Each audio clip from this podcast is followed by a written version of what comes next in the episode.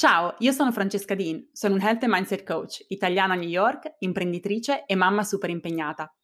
Benvenuta sul podcast di Healthy Busy Life.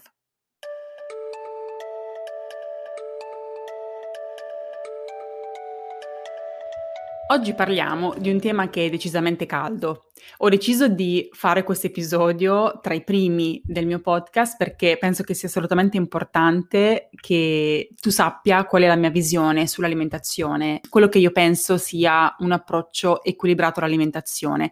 E questo anche perché io credo fortemente, anche perché l'ho sperimentato sulla mia pelle, lo vedo nei percorsi che faccio con le mie clienti, L'alimentazione è un elemento chiave della nostra salute, ma non soltanto la nostra salute fisica. Ha un impatto veramente su tutto quello che facciamo, sulle persone che siamo, su quello che riusciamo a realizzare. Ed avere quindi un rapporto equilibrato con il cibo, avere un'alimentazione che sia sana, ma che sia veramente sana, è assolutamente fondamentale. E quindi nell'episodio di oggi voglio in qualche modo andare a sfatare alcuni dei miti che ci sono, soprattutto intorno alla mentalità della dieta, e spiegarti quello che è il mio approccio, quello che io credo fortemente, ma c'è evidenza, ci sono studi che lo dimostrano, essere un'alimentazione sana, equilibrata e sostenibile di lungo periodo, è quello a cui tutti noi dovremmo aspirare. Se mi conosci da un po', sai che la mentalità della dieta proprio non mi appartiene. In primis perché ci sono passata personalmente e ho provato sulla mia pelle quel senso di fallimento, anche le conseguenze fisiche e psicologiche di intraprendere e di adottare dei regimi alimentari restrittivi. Ne conosco le mille sfaccettature, la delusione, la poca autostima, i sensi di colpa, il dimagrire, il sentirsi in controllo per poi ingrassare di nuovo e sentirsi completamente perse ed annullate. Conosco la frustrazione benissimo, anche attraverso le esperienze delle mie clienti, e so esattamente perché non funziona, perché per anni la dieta, la mentalità della dieta, ha controllato la mia vita e non lo ha fatto decisamente in maniera positiva. Faccio una premessa, prima di diventare un health coach io non sono mai andata da un nutrizionista o da una dietologa perché non c'era una reale necessità di dimagrire, per cui non c'era un reale motivo per cui dovessi chiedere aiuto a queste professioniste, ma ancora peggio mi sono autoinflitta diete inventate ed improvvisate che erano poi tutti tentativi disperati di accettare me stessa e di sentirmi in controllo. Non ti racconto questo per rattristarti o angosciarti, anzi tutt'altro, ti racconto questo per darti speranza, perché il mio rapporto con il cibo adesso è fantastico, non è più una minaccia, non è più un'ossessione, non è qualcosa dal quale devo stare lontano. Il cibo è semplicemente la mia fonte di nutrimento e il mio carburante, è la cosa che mi rende energica, è la cosa che mi fa realizzare così tanto nella mia vita, è la cosa che mi fa sentire bene con me stessa, bene nel mio corpo, bene mentalmente. Quindi voglio trasmettere anche a te questo messaggio, voglio trasmettere anche a te un approccio diverso, voglio farti capire che ci sono modi diversi di poter affrontare il cibo, anche quando l'obiettivo è quello di perdere peso. Quindi vorrei cominciare con il raccontarti perché le diete non funzionano. E innanzitutto vorrei chiarire che quando parliamo di dieta, benché la parola dieta di per sé non abbia un'accezione negativa e significhi semplicemente la modalità con cui ci alimentiamo, Nell'accezione in cui viene comunemente utilizzata si fa riferimento ad un regime calorico restrittivo che solitamente viene adottato temporaneamente con l'obiettivo di perdere peso. Quindi quando parlo di dieta oggi farò riferimento a questa accezione, regime alimentare restrittivo e temporaneo. Se le diete non funzionano è per motivi molto diversi, che riguardano sia la nostra fisiologia, ma hanno anche alla base ragioni pratiche e anche psicologiche. Da un punto di vista fisiologico, quindi come il nostro corpo funziona, il grande errore che facciamo è che pensiamo che il nostro corpo funzioni come un'equazione matematica. Per perdere peso devo consumare meno calorie di quelle che consumo, quindi o mangio di meno, o faccio più attività fisica per bruciare di più, o una combinazione di entrambi. Anche se nella teoria questo è vero, la verità è che il nostro corpo non funziona semplicemente così. Il nostro corpo è un laboratorio chimico, per cui noi reagiamo ad ogni alimento, ad ogni cibo a prescindere dalle calorie che ha in maniera diversa. Uno perché siamo degli individui biologicamente differenti, quindi il modo in cui il mio corpo reagisce a un certo cibo è diverso dal modo in cui il tuo corpo reagisce ad un certo cibo. Quindi anche se noi mangiamo 100 calorie dello stesso cibo, avrà un effetto su di me e avrà un effetto diverso su di te. Quindi basandoci soltanto sulle calorie, sicuramente non andiamo a capire fino in fondo quali cibi sono adatti a noi e alla nostra specifica fisiologia e quali no. Quindi mangiare sano non è una questione di calorie, per fare un esempio un po' estremo, ma tu pensi che l'uomo primitivo, che non aveva assolutamente massa grassa, aveva un corpo atletico ed era in forma, tu pensi che l'uomo primitivo contasse le calorie? Mangiare sano è una questione di mangiare i cibi giusti, quelli per cui il nostro corpo è predisposto. E come lo impariamo? Con una buona educazione alimentare e anche imparando ad ascoltare il nostro corpo. Se il mangiare sano fosse solo una questione di calorie, significa che 100 calorie di spinaci dovrebbero avere sul nostro corpo lo stesso effetto di 100 calorie di Nutella. Mi sembra abbastanza intuitivo e logico che questo non sia il caso. Quindi dobbiamo un attimo distaccarci dall'idea che mangiare sano sia legato esclusivamente a quante calorie consumiamo durante una giornata. Tra l'altro, quando noi mangiamo meno del nostro fabbisogno, il fabbisogno non c'è un numero magico, ognuno in base alla propria biologia ha un fabbisogno differente, in base al proprio stile di vita ha un fabbisogno differente. Quindi, se noi mangiamo meno del nostro fabbisogno, il nostro corpo, che è intelligente e che comunque ci vuole preservare, ha un istinto innato di sopravvivenza, quello che farà è andrà a rallentare il nostro metabolismo, ovvero andrà a parità di calorie consumate a bruciare di meno, nel senso che vuole preservarci, vuole tenerci in vita e quindi se noi gli diamo meno da mangiare, cercherà di essere più efficiente possibile e consumare meno delle energie che noi mettiamo nel nostro corpo sotto forma di cibo. Quindi questo significa che se per periodi prolungati noi continuiamo a mangiare meno del nostro fabbisogno, il nostro metabolismo rallenterà. Quindi significa che non appena consumiamo di più di quello che avevamo consumato durante il periodo temporaneo di dieta restrittiva, indovinate che cosa succede? Il nostro corpo brucerà di meno e riprenderemo tutti i chili persi e anche di più. E questa non è una cosa che dico io, le statistiche lo dicono. Si dice che il 95% delle persone che si mettono a dieta riprendono tutti i chili persi e di più con gli interessi da 1 ai 5 anni successivi.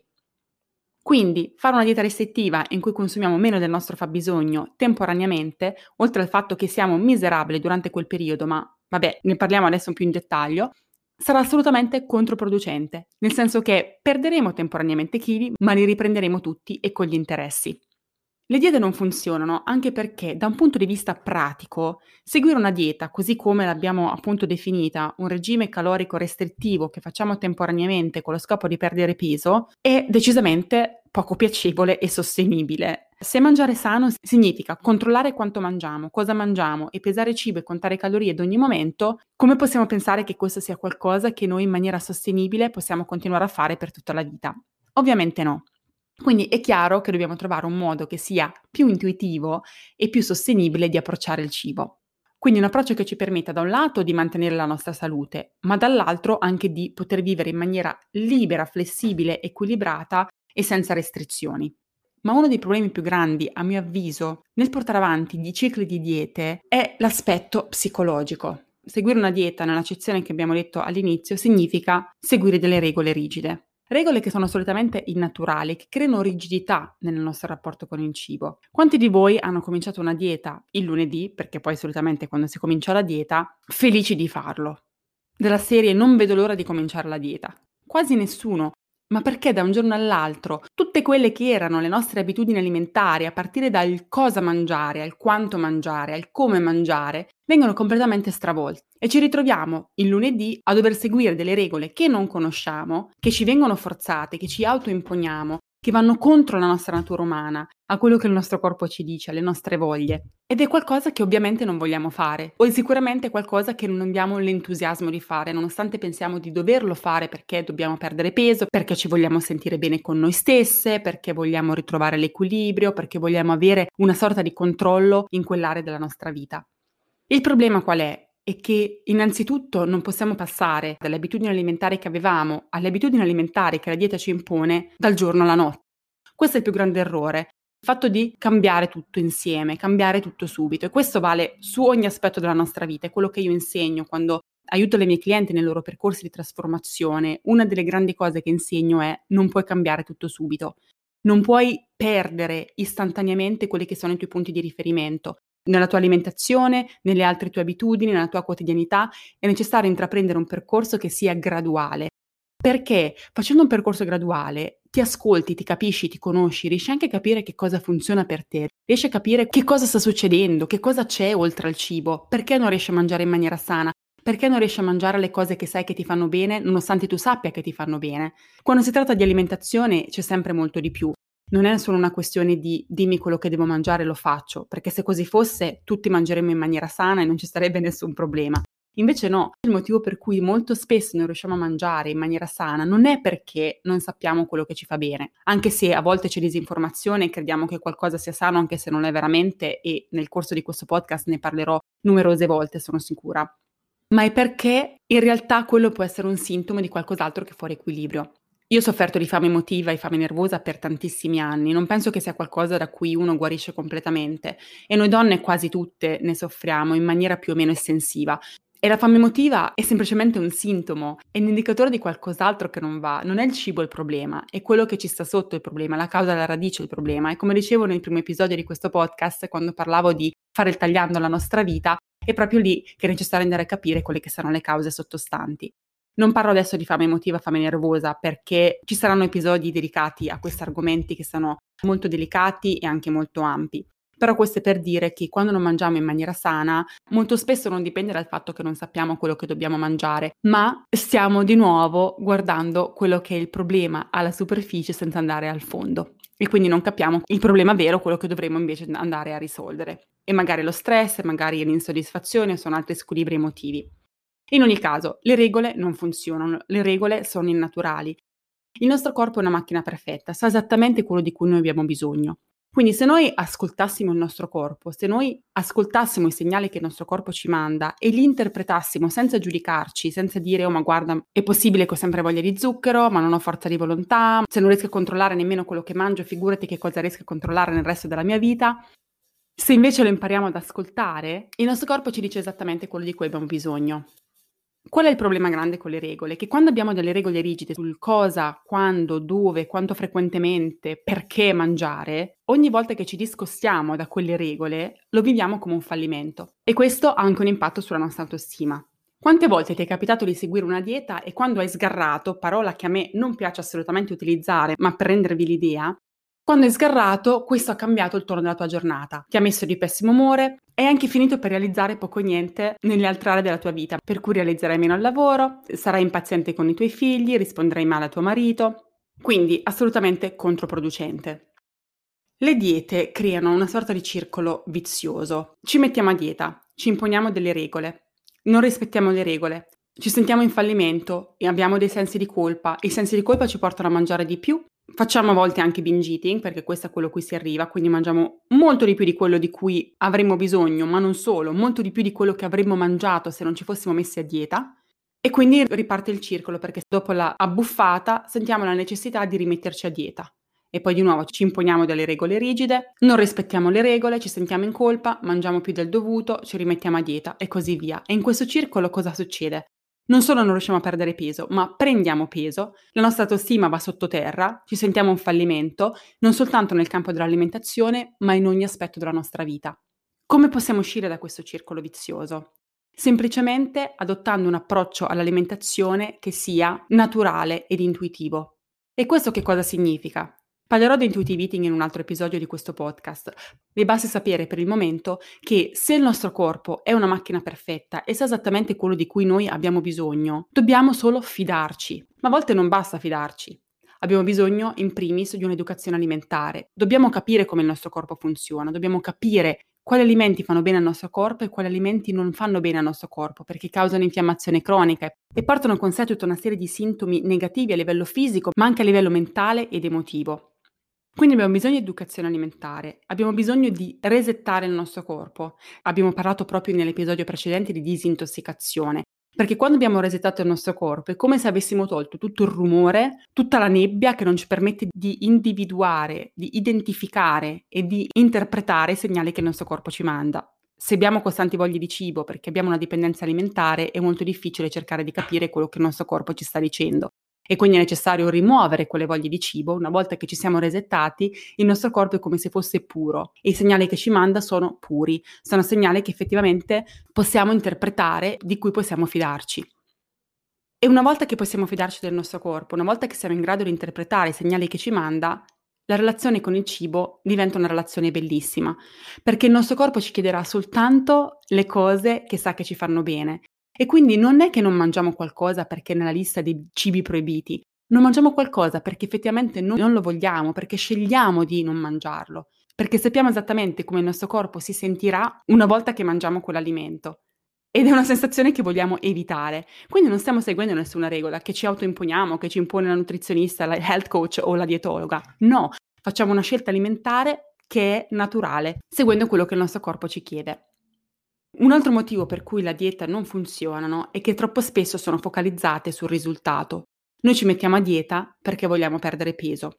A parte il fatto che, e anche qui bisognerebbe aprire una parentesi grandissima, la perdita di peso non è mai l'obiettivo finale. Quando vogliamo perdere peso in realtà è perché vogliamo qualcosa di più. E perché vogliamo perseguire un altro obiettivo, magari perché vogliamo sentirci più sicure di noi stesse, perché vogliamo avere delle relazioni romantiche? E quella sicurezza ci aiuterebbe ad aprirci agli altri, perché vogliamo prendere una promozione al lavoro? E quella sicurezza che la perdita di peso ci dà potrebbe aiutarci ad avvicinarci a quell'obiettivo.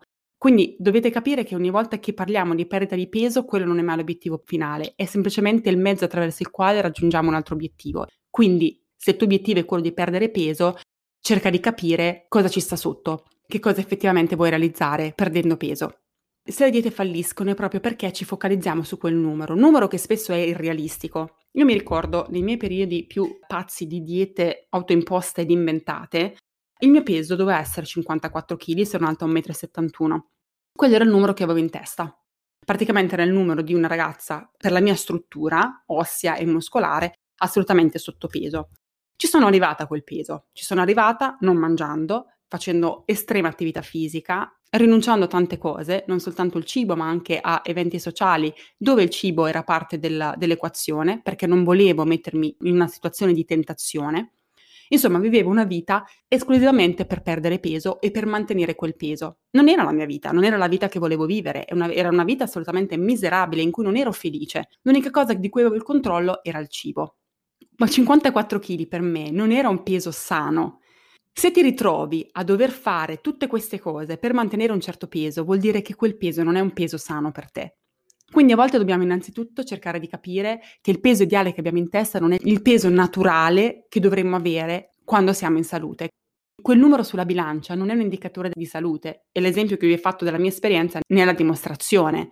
Io vivevo una vita in cui ero spenta, evitavo situazioni sociali, in cui saltavo pasti, mi autoinfliggevo restrizione, non ero assolutamente felice, pensavo costantemente al cibo.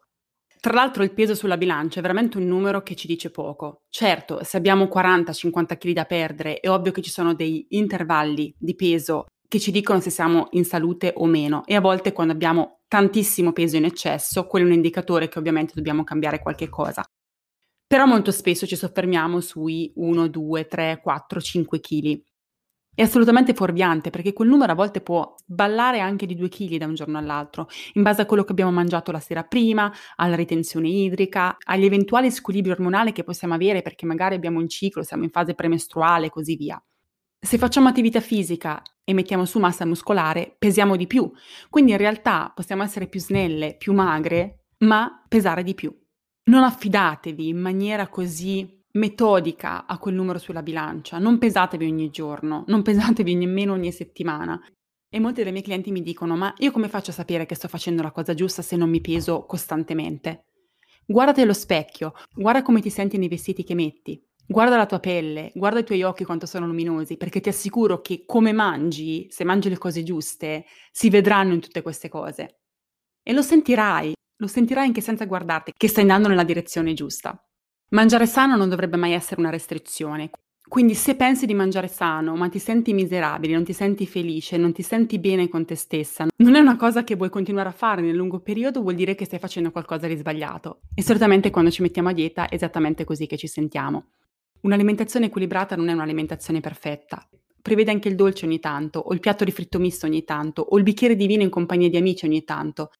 E anche se fai tutte queste cose, puoi continuare a perdere peso, puoi continuare a sentirti bene con te stessa, ma lo farai godendoti la vita, stabilendo una buona relazione con il cibo, abbandonando proprio quella mentalità del tutto niente e abbracciando l'imperfezione.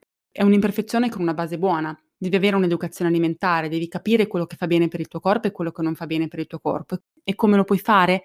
Attraverso la sperimentazione e ascoltandoti così che poi potrai vivere le eccezioni, che sia il bicchiere di vino, il dolce, le patatine o quello che è, con gioia e soprattutto senza sensi di colpa. Quindi, a conclusione di questo episodio, che cosa voglio dirti? Che il tuo obiettivo sia quello di perdere peso, oppure di sentirti bene con te stessa, di prendere sicurezza in te stessa, di sentirti più agile, più luminosa, di vederti meglio nei vestiti che indossi. Mangiare in maniera sana non è mai restrittivo. Mangiare in maniera sana significa vedere il cibo come qualcosa da celebrare, Il cibo è qualcosa che ci nutre, la nostra energia, il nostro carburante. Non dovrebbe mai essere una minaccia. Mangiare in maniera sana non è contare calorie, mangiare in maniera sana è mangiare le cose giuste, ascoltando i segnali che il nostro corpo ci manda. E questa è una cosa che possiamo reimparare a fare. Tutte le regole che ci siamo imposte nel corso degli anni, regole legate a cicli di diete che abbiamo fatto e in seguito ai quali abbiamo miseramente fallito, ci hanno fatto disconnettere dal nostro corpo. Ma questo non significa che non possiamo ricominciare ad avere una conversazione con lui o con lei. Dobbiamo abbracciare l'imperfezione. Un'alimentazione equilibrata non è un'alimentazione perfetta, ma è un'alimentazione fatta prevalentemente di cibi che nutrono il nostro corpo e supportano la nostra salute, ma non esclusivamente. Possiamo anche a volte goderci cose che non fanno particolarmente bene al nostro corpo, ma che fanno bene al nostro spirito. Magari perché vanno ad amplificare il momento di gioia e di condivisione che abbiamo con i nostri familiari con i nostri amici, o ci aiutano a celebrare qualcosa che abbiamo realizzato nella nostra vita, una promozione, un progetto che è partito, un'occasione importante. Ma alla base di questo c'è sicuramente un'educazione alimentare. Quindi sii curiosa, impara quelli che sono i cibi che fanno bene al tuo corpo e impara quelli che sono i cibi che dovresti evitare, ma non perché stai seguendo regole rigide, ma perché lo stai scegliendo. Qual è il tuo rapporto con il cibo e con l'alimentazione? Scrivimi su Instagram Healthy Busy Life e fammelo sapere. Per oggi è tutto, noi ci vediamo la prossima settimana con un nuovo episodio di Healthy Busy Life.